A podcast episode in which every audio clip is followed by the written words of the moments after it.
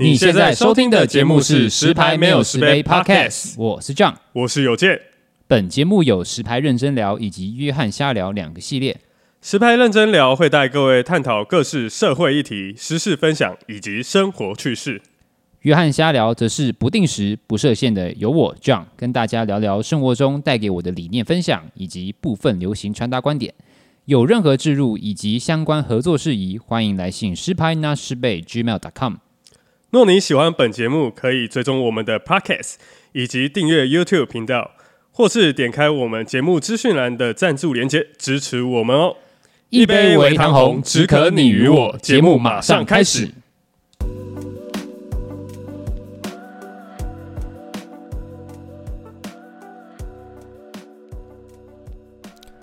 Hello，各位朋友，大家好，我是 John，欢迎来到我们约翰瞎聊啊。今年啊，过年终于结束了啊！我的天哪，我们从除夕放到初八，真的是他们真的是放到已经不知道放到哪里去了，你知道吗？我们从除夕开始一路到初八结束，除夕初七还是初八结束？呃，应该说不要算除夕啊，我们从除夕前一周开始算，百货公司的人流基本上就已经维持两至三周的假日人流，就都是人啊。就是你要买新衣服的嘛，想来超市买菜的了嘛，或是说可能呃，你年年你吃饭的时候，很多人都会想要在外面聚餐嘛，那百货公司也会是一个选择。所以基本上连续两至三周的时间，百货公司我上班的地方都是人，我真的是不想再看到那些人了，很恐怖，真的很恐怖，很累，而且再加上说我们这些服务业哦，就是你们放假的时候，就是我们上班的时候。所以我每次看到，我每次年放年假的时候，就是过年的时候，我都会我都会泼一个文，就是哇，放假的王八蛋准备又要来百货公司闹了。就是看到这一群放假的人来这边吃喝玩乐，然后我们这些上班的就 看着就是 心里酸酸的，你知道吗？你知道吗？一定会有人开始就说，呃，你自己要做服务业的啊，你就你就好好承受这些东西呀，你凭什么？其实我觉得这不是这个问题啊，这其实有时候我们也不是说很堵拦，说你们放假，只是。你看，我们工作久，还是会觉得说啊，好好，他们都可以放假啊，为什么他们放假的时候我在上班，对吧？你说就是一种同理心呐，我是我是觉得啦，而且过年又很多那种妖魔鬼怪，你知道吗？就是呃那种捡便宜的大妈又出来了，把百货当那个年年年货大街在看的，你知道吗？每一件衣服都想跟你说啊，这个也可不可以再低折扣，可不可以再多一点？或者说哦，那个。人台上面的衣服，你们没有新的，可不可以再多给我一点钱？那多给一点折扣，我就觉得说，假日真的很常会遇到一些，就是你平常不会遇到的一些情况。然后我就会觉得说，看你们这些人，赶快放假节就赶快滚，不要再来了，真的是很麻烦。哦，就大概抱怨一下，我们过年那个上班真的是真的是有够累的，大家都想买新衣服，然后每天都在接这些客人。我是我是看到网络上有我有个朋友，他们他有讲过一句，他有讲过一个话，我觉得我蛮认同的，就是你过年哦，你们这些呃放假的人，就是正常上班族放年假的人呢，如果你们出你们聚餐，你们吃年夜饭或什么的，无论哪一种聚餐的形式，你们来餐厅吃饭，就是把你的快乐建筑在我们这些服务业这些人的痛苦之上，就是我们已经。看到你们放假已经很难过，我就觉得自己为什么要上班？结果你们还来这边给我聚餐，给我们找麻烦，然后可能好死不死，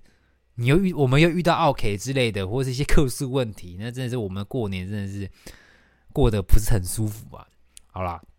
没关系，我以后有机会我也不会想做服务业啊，说真的，我也想体验一次，就是那个年假放我放满的那种爽快感。尤其今年放那么多天，我真的是哦，好累。真的好累，好，那我大家跟分享一下，就是我过年啊回家的时候，就是因为我回家我都会骑车嘛，呃，近近期啊，我从今年开始回家其实都是骑车回去，因为其实从我这边石牌嘛，呃，骑去骑回到南崁桃园南崁的地方，大概因为像我那时候过年，因为我是初二回去，初二的时候其实基本上呃很多人都在南部嘛，所以北部其实没什么车，然后我从这边骑回去很快哦，大概不到一个小时我就已经到。桃园那个地方了，然后我回去，我基本上我都会去林口三井奥莱逛一下。然后呢，我去林口三井奥莱的，我一定会逛那几个品牌嘛，反正什么宾士啊、UA 啊，然后什么 Journal Standard 啊，什么就是那些就是我一定会逛的。然后大概我一个人可以在里面耗大概诶两个小时左右哦。就算我不买东西，其实我逛的也是蛮爽的啦。嗯，我一定会逛的有一个品牌是那个 Polo Ralph Lauren，就是那个美国的那那个就是偏正式一点的 经典男装品牌嘛，可以这么说。然后我每次去，我都会遇到一个店员，然后那个店员大概是他是男生。呃，大概比我应该跟我差不多高吧，然后也是瘦瘦的，然后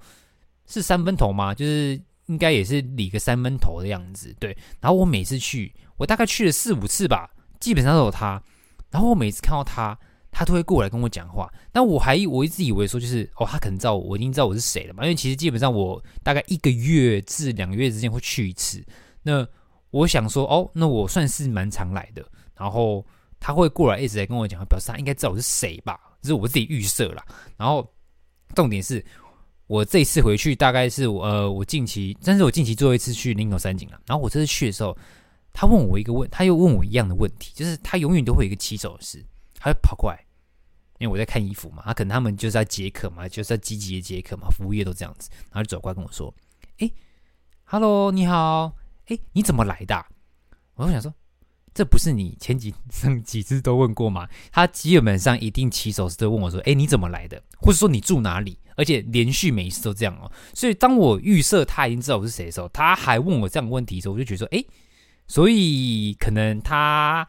还不知道，还是不知道是谁。可能我真的，因为我也没买东西，我顶多就是跟他哈拉几句我就走了，所以他可能印象不高。只是他把我当成一个 SOP 去讲，就是哦，他可能正常接客的时候他会先讲什么啊？不认识的客人他会先讲什么这样子。然后我说：“哎，你住哪里？”我说：“哦，我住南坎。”这样子说：“那你怎么来？”我说：“哦，我骑车来。”这个问答我大概已经回答他大概三次四次左右，永远都会回一样的问题，所以我都会觉得哇。嗯，服务业真的是很专业，你知道吗？就是我自己有感同身受，就是有些客人我去接的时候，我一样就是又就是以我不认识的前提下去接客嘛，所以你都会看一些当下状况去切入话题啊，比如说他拿什么衣服啊，你从衣服切入啊，或者说哦现在有折扣什么活动，你从折扣上切入，就会你会以一个就是比较旁观者的角度去跟客人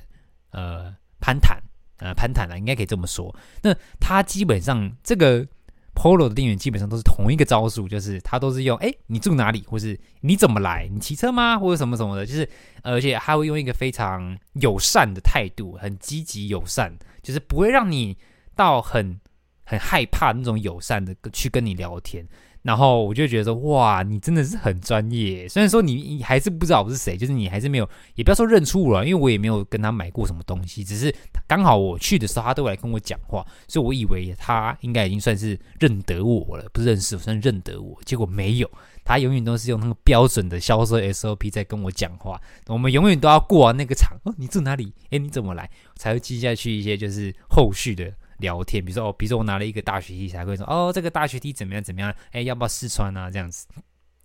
我每次去林口山景哦，我都会觉得说，嗯，虽然我固然很喜欢这些品牌啦，所以，但是我并不是说，因为我每次去我都一定会买东西，不一定嘛。因为凹类的东西基本上，呃，说真的，你真的要挑，因为呃，我不喜欢跟我不喜欢人家跟我说什么哦，Outlet 都是一些呃，你正常正柜里面。卖不出去东西遗留下来的，呃，的确可以这么说，就是大部分很多一家奥莱品牌好了，比如说假设啊，我们以病史为例好了，病史你一进去之后一定会很多折扣的东西嘛，那他们都我们都会一下意识觉得说，哦，一定都是一些原本的，就是他们正规店里面。呃，卖不掉的，然后丢来三三井这边卖奥利这边卖，这合理啊，这绝对是正确的啊。卖不掉，那你丢来三井卖，不然我丢到哪去卖，对不对？一定也只有只剩下最后的通路奥利可以卖嘛。但是我觉得应该不能这么说，因为我每次去订购三井奥利我总是一定都会看到一些我很喜欢的东西，不是那种差强人意的喜欢哦，就是我很喜欢，就是超级喜欢那种。但是就是我会开始犹豫嘛，就是并不是说哦，这个品相。保存的不好，我我犹豫，或者说他没有新的，我犹豫不是，只是因为我自己个人经济原因的问题。因为基本上我们去选货店嘛，就算这个选货店他卖的东西已经下折扣了，那我我基本上会喜欢的东西也稍微有点价格啦。比如说，呃，以病死为例好了，Benz 它旗下有蛮多就是自己的品牌嘛，比如说哦，有 Benz Plus 啊，Benz Heart 啊，这种就是他们自己的支线。那每个支线都有不同风格。那其实我自己在 Benz 里面，我最喜欢的它的支线是 Benz Plus，因为它比较 Benz Plus 传达的风格会比较偏呃美式啊，复古一点，然后呃就是做出来的衣服有看起呃相对有质感一点，然后设计上也比较。我应该说淳朴吗？我可以这么说，就是偏淳朴，但是它其实布料上跟剪裁上都是蛮用心的，就跟就跟就是呃，我们以往看到衣服稍微稍微有一点不太一样，它带有一点复刻的感觉。那我很喜欢它那个 Benz Plus 直线所出的服饰。那 Benz Plus 的东西在 Benz 里面算是高单价。所以，如果其实基本上我看到这个东西，我很喜欢，然后在它又是可能什么是 Benz Plus 跟什么品牌联名啊，那它基本上也是万几万块起跳的嘛，那它打折下来，其实它也是要价不菲，也是需要一点抠抠，需要一点钱才可以买的。那我历年来哈，我回桃我回桃园的过年回桃园的时候，我一定会去町口山去逛嘛，因为那时候你可能就是有一笔钱，比如说你。哦，压岁钱呐、或者说，因为基本上我工出社会工作之后，我也是会包红包嘛。那正常情况下，你出社会就理应就不该拿红包。但是有时候家你的爸爸妈妈或者阿嬷，你比较亲的人，他有时候还是会回包啊，就是意思意思，不希望年轻人破费了。所以基本上我都是以有盈余的方式的前提之下，才会去林口商店逛，所以我都会有一点钱，然后。我历年来我都会买一点一些东西，今年我刚好没有买，但是我都会看到我很喜欢的东西，然后我就觉得说林口三井奥莱，呃，三井奥莱这个地方真的是，呃，你认真看，你一定可以找到你喜欢的东西。就是我是觉得你去三井奥莱逛，你不你去奥莱逛，应该说安奥莱啊，不要想林口三井，你去任何一家奥莱逛，你不要保持那种哦，都是一些剩下的，嗯，你是捡人家剩下的衣服来穿，我觉得你不应该有这样的想法。那他的确是蛮多，会有一些呃客人不要的，客人买不想买的，或是他觉得呃不好看的衣服，就是普普世价值下，就是人家觉相对觉得不好看的东西，或者不流行的东西。但是你认真看，你还是可以找到一些很好看的东西，而且是对你的胃口。但如果而且再加上，如果你的品味方面可能是比较跟人家不一样的，那我想我觉得你你品味越不一样，跟大众越。越越不一样的话，我觉得你在 Outlet 里面更容易找到你喜欢的东西，因为他们喜欢的东西搞不好你不喜欢，然后他们不喜欢的搞不好是你喜欢的东西，所以凹类真的要好好去 看一下，因为我每次去 Outlet 都可以逛超久的，我真的是真的是逛了有够久。好，那这是我第一个要分享，第二个要分享的东西是哈，我初二回去的时候，因为我大姐有生，已经呃有两个小孩了嘛。呃，一个叫凯恩，有看我呃现实动态应该都知道凯恩了。他现在应该已经快要三岁，今年五月应该会满三岁。然后去年呃去年的十月也诞生了一个小女生宝宝，然后我们的名我们为她命名为就是文菲，一个非常呃我姐姐说是非常一个侠，很像武侠小说里面那种女 女角色的名字，就是嗯文菲听起来就是轻飘飘，然后很有很有那种就是。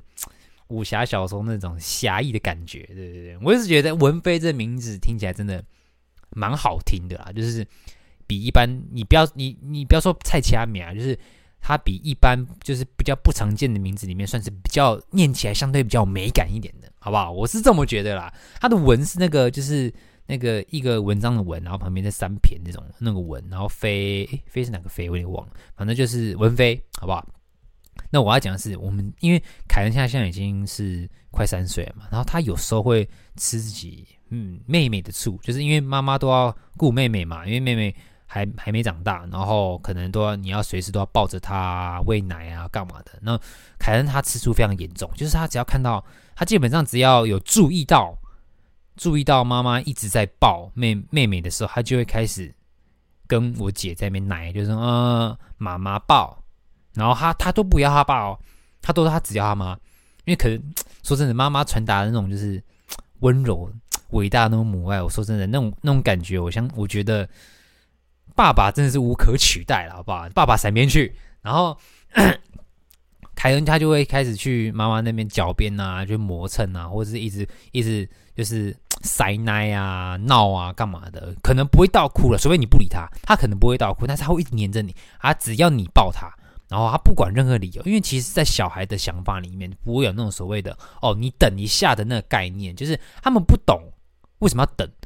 因为我们常常会跟小朋友说：“哎，你等一下，呃，比如说，嗯、嗯、小朋友跟你说我要吃，呃，我要吃饭，他现在要你要我要吃，他就会说我现在，他就是他的想法就是我立马当下 right now，我就是要吃。然后可能妈妈说：哎，等一下，妈妈先处理完什么事情，我再来再来帮你这样子。但是小孩不会有这种，就是，嗯、我体谅你，让你做你的事，然后你再来帮助我的那种想法。他们的想法就只会很很片面的，很单一的，就是说我。” right now，现在就要吃饭，你现在他妈给我来喂我的那种感觉。然后那一天，凯恩就是因为他睡午觉，然后因为他跟他爸爸一起睡午觉，然后他爸爸比较早起来，所以就只剩凯恩在房间里面睡觉。然后我们往外面就是我们家人嘛，姐姐、姐夫，我们就一起面聊天干嘛干嘛。然后突然一阵哭声，就是小孩起床时候看到周围是因为因为。因为那个什么，我姐她是来我们南坎的家过年嘛，所以其实相对来说，对凯恩来说，他是这是一个比较陌生的地方。他起床的时候，发现他在一个人生地不熟的地方，然后爸爸又不在旁边，他开始在房间里面开始哭，啊，开始没哭。然后我们就说：“哎，凯恩起来，凯恩起来。”然后我们就去去顾他。然后小孩他起来之后，他就有点起床气哦，就是有点就是 要理不理的啊。然后拿他喜欢的东西，然后他也会有点装作就是我不喜我不想要。表示出我喜欢那种感觉，因为我现在凯恩，我现在 right now 很生气，有点起床气，在闹别扭的那种 小孩的那种固执。然后呢，我今年我我应该说，我有我我大家都跟我说，小朋友天真无邪，是没有任何心机。我觉得这他妈根本是错的，小孩心机真的很重诶。那时候他呃。就是爸爸，就是我姐夫，他走到房间里把小孩抱出来，然后他还在继续哭，就是他还是没有、我要妈妈抱，我要妈妈抱，然后就是很难过，就哭的好像真的真的要干嘛，就是好像真的是我们要把你抛弃的那种感觉。然后我姐就就说啊，算是好，我抱我抱，然后他就从那个姐夫那边接走开了，然后把他抱在身上，然后因为抱的时候是。他整个人头是在我姐肩膀上面嘛，所以我姐看不到他的脸，然后他的，然后凯恩的脸是面向我们这些后面这些舅舅阿姨、阿嬷阿公这个地方。他一抱上去那一瞬间，凯恩的脸马上浮现出那种非常奸诈狡猾的那种，就是好像哦称心如意的那种感觉。我看到那个脸，我当下我真的很想录起来，因为那个脸真的是很，就是他表他表现出的那种。耶我得到我妈妈的抱的那种感觉，那个满足的感觉，就是非常的就是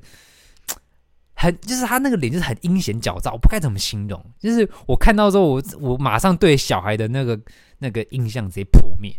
虽然说我自己本来就没很喜欢小孩，因为小孩真的有点难搞。但是我刚刚我看到凯恩就是在那边奶啊，就是一尿妈妈抱啊，然后在在那边就是哭天喊地的，就是这样子的。我想说，哦，好，好像蛮可怜的，抱一下，抱一下。结果抱抱抱起来那一瞬间，他那个满足的脸，然后直接浮现在他的脸上，而且他是毫无保留的，直接把他的阴险狡诈的脸诠释给我们这些面对面的人看着他的的那个。的表现给我们看，我整个当下就是，我直接跟我我姐，我我我大姐跟我我那个二姐说，哎干，哎凯恩他的脸他超奸诈的哎，然后然后我姐就其实她应该也知道，就是凯恩是这样子，她就说你看吧，是吧，有没有，对不对？就是小孩，我刚我刚开始真的很相信大家所谓的就是小孩天真无邪、很浪漫，就是不是浪漫，天真无邪，然后就是不太会对你有任其他就是。不一样的想法，就是他们会把他们的情绪很单一的表现出，表表现他们的呃行为啊，或者是心情上面。这这我的确，我觉得的确，小孩在表现自己的心情跟行为上面，一定是哦，他开心的时候他就开心，他难过的时候他就会呃难过，想哭的时候就会哭。他们的呃情绪表现是非常直接的，不太会跟你拐弯抹角啦。就是他真的难过的时候，他不会憋着。他真的很开心的时候，他也会让大家知道我很开心，会大叫啊，干嘛干嘛。所以，我们常常会跟小朋友说：“安静，安静，不要叫太大声。”这样子。那你要说他无邪吗？我倒觉得没单，嗯，应该说你要说他他天真无邪没错，但是我不觉得他单纯，应该这么说啦。对，就是小孩的确天真无邪，就是。他在所有的情绪表现上都非常的直接，也不会跟你就是刚刚说，也不会跟你拐弯抹角。但是这并不代表他，呃，就是不单纯。懂意思吗？就是他一样的会有他自己小朋友小心机，只是他的小心机非常的显而易见，就是他不太会隐瞒这个东西，他也不知道那个那个叫心机，他可能对他来说，他只是觉得说，哦，我想要得到的东西，我想要妈妈抱或者想要什么玩具，当我奶的时候，当我撒娇的时候，当我哭天喊地的时候，我可以拿到。那当他拿到的时候，一般来说，大家有些人拿到就，哦，我拿到就是这样，有点中二中二，就是其实自己心里很爽，但是里面表现出来，这可能是比较偏成年人或者说青少年会表现出的态度。那小朋友不是那种幼儿啊，就是那种两三岁的，我不知道长大后更更多几岁，但是两三岁目前来说，我自己的观察，我是说我是觉得说，当他们满足了之后，他们得到他们目标的时候，他们会把他们的开心、欢，就是他们的愉悦表现在他们的心情。他们的行为跟他们的脸上面，就是会很显而易见，就直接敷衍给你看，就是跟其他年纪人会不太一样。所以他的确天真无邪，但是不代表他单纯，好吧？每个小孩都有自己的小剧场，只是看我们怎么去解读。哇，哎，这这边好像讲有点多哎。然后哦，对，我还想分享一个，就是因为因为现现在这个世代小朋友嘛，然后因为那个算是科技时代进步。那我们有时候在玩电玩的时候啊，比如我们在玩数曲的时候啊，那小孩都想看荧幕嘛，或者他说啊，我也想玩。然后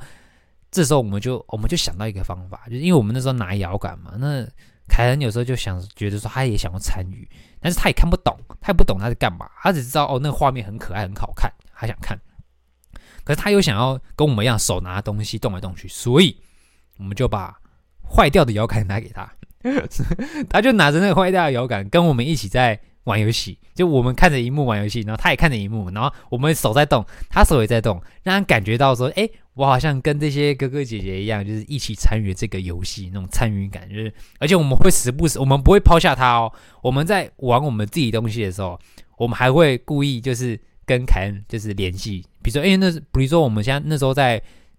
过年的时候玩的是那个 Overcook，就是煮过头。然后，这这是一个需要团队合作的游戏嘛？就是谁负责洗碗煮饭啊？啊，谁负责拿材料啊之类的？谁负责送餐这种？那我们常常就是在分工的时候，然后我们就会时不时提到凯恩，说：“哎，凯恩，帮我们洗碗，凯恩洗碗。呃，凯恩，你要拿什么？你要拿什么？就是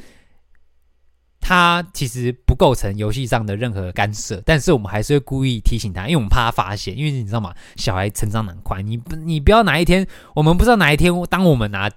坏掉摇杆给他的时候，他会说：“爸爸，萤幕不会动啊！”这时候惨了，这个这招就没有用了，没没办法使用了。那我们下一个目下一个方法，我们我们要找到如何找到下一个打发小孩的方法呢？这我就不知道。现在是用坏掉摇杆，那下一次我就不知道该怎么处理，还是要让小朋友跟我们一起来玩？诶，这我不知道，这这可能是这个世代的父母需要需要就是去想的问题。诶，到底要多小？让小朋友接触到电玩呢？哇，这也是一个很大的问题啊！好，过年的时间，过年东西他会差不多分享完，然后我还有想讲一个东西，就是因为其实呢，我是一个非常嗯念旧的人，我也喜欢呃玩一些就是呃老游戏啊，或者说我以前玩过的，或是我以前看过的东西。然后那时候我在滑那个 Netflix，我就在那边滑滑滑，然后看到哎，库洛魔法使，哇，这个是我。国小的时候在看的东西，我记得我那时候国小看的时候，我觉得蛮好看的，而且，嗯，而且基本上我好像每一集都有看，就是我忘记是几集，反正我都会看，就很像是以前看《火影忍者》那种感觉。然后大家可能说啊，《骷髅魔法使》你竟然会看？拜托，小朋友根本没有分所谓的少女漫画、少男漫画，反正就是动画都看。我们小朋友大概都这样吧，动画都看了，谁管你男生女生嘛，对不对？然后我就看一下《骷髅魔法使》，哦，哎，复习一下好了。我就从第一集开始看，哎，像开播的这一集，我大概看了三十几集吧。对，然后就是我看的时候，我就觉得说，干他妈的也太好看了吧！库魔法使真的也太好看了吧！因为其实除了因为库魔法使的的制作者 Clamp 嘛，那他其实也还他还有做其他的就是呃动那个漫画，像说比如说有一个叫做紫巴萨翼呀，或者是其他一个叫什么四月一日嘛，还是什么东西，反正这三个。故事的这三个漫画，他们的世界观他们是同一个，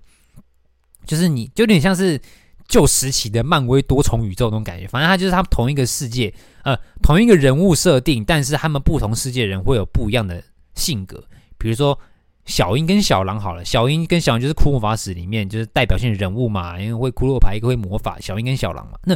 库洛魔法使里面的小樱小狼跟《紫巴萨 A》这部漫画的小樱小狼，他们一样都是小樱小狼，但是因为他们在不一样的时空背景，在不一样的世界世界，所以他们的遭遇跟他们的想法会一 会多少会不一样，然后年纪可能也会不一样，但是他们还是小樱小狼。知道吗？就是这是我那时候我以前小时候看的时候，我会觉得说，干我我真的看不懂他在演什么。但是长大后回去看，就说哦，我大概了解这个作者想要传达东西是什么。好，回过头来，为什么我会想看《库洛魔法使》？我完全就只是觉得说，哦，这以前我看过，我觉得蛮好看的。而且以前小时候我我真的有点看不太懂里面的剧情在演什么。我就想说，哦，这次看趁这次复习一下，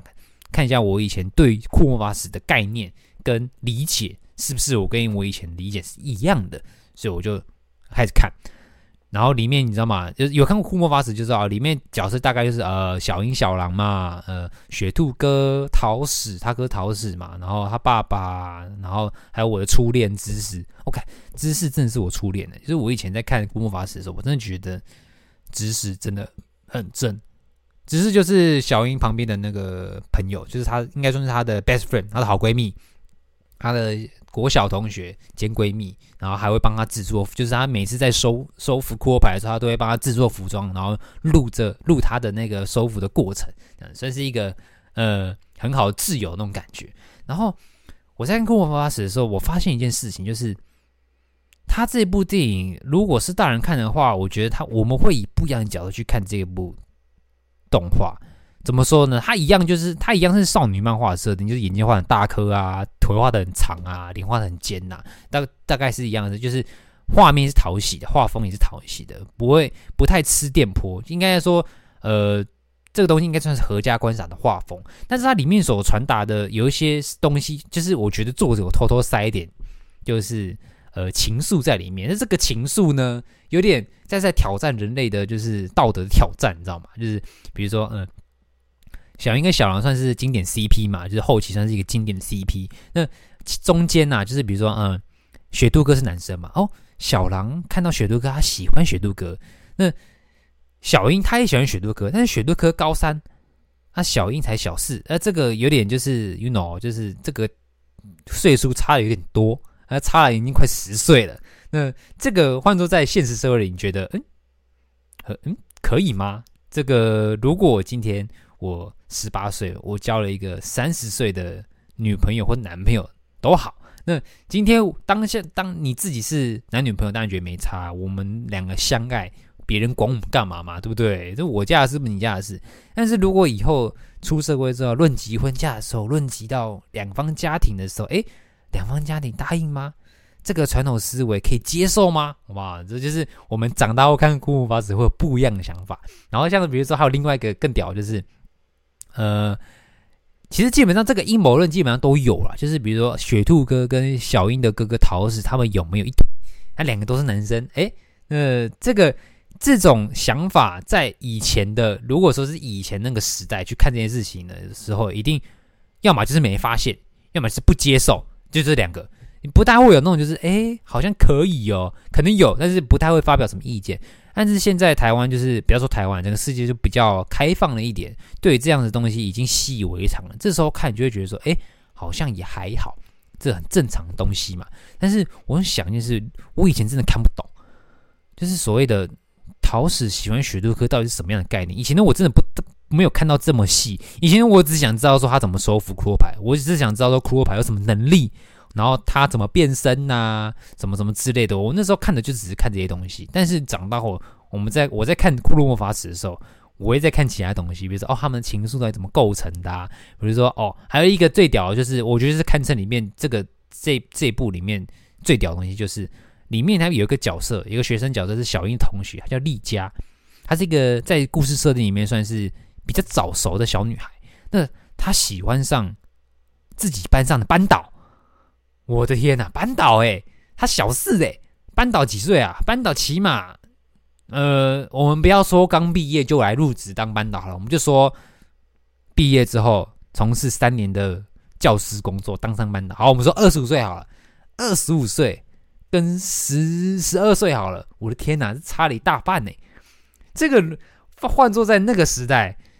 嗯，可以接受吗？嗯嗯，你懂吗？就是你长大后去看这些事情，在看这部动画中，觉得哇，原来以前 Claim 这个这个作者、这个制制作商，他们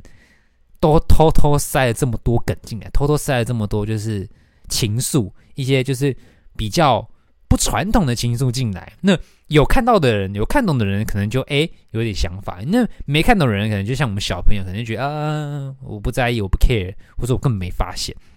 那我像我像我长大看的时候，我就觉得说，哇，这个东西，这有点东西啊，是蛮有深度的啊。就是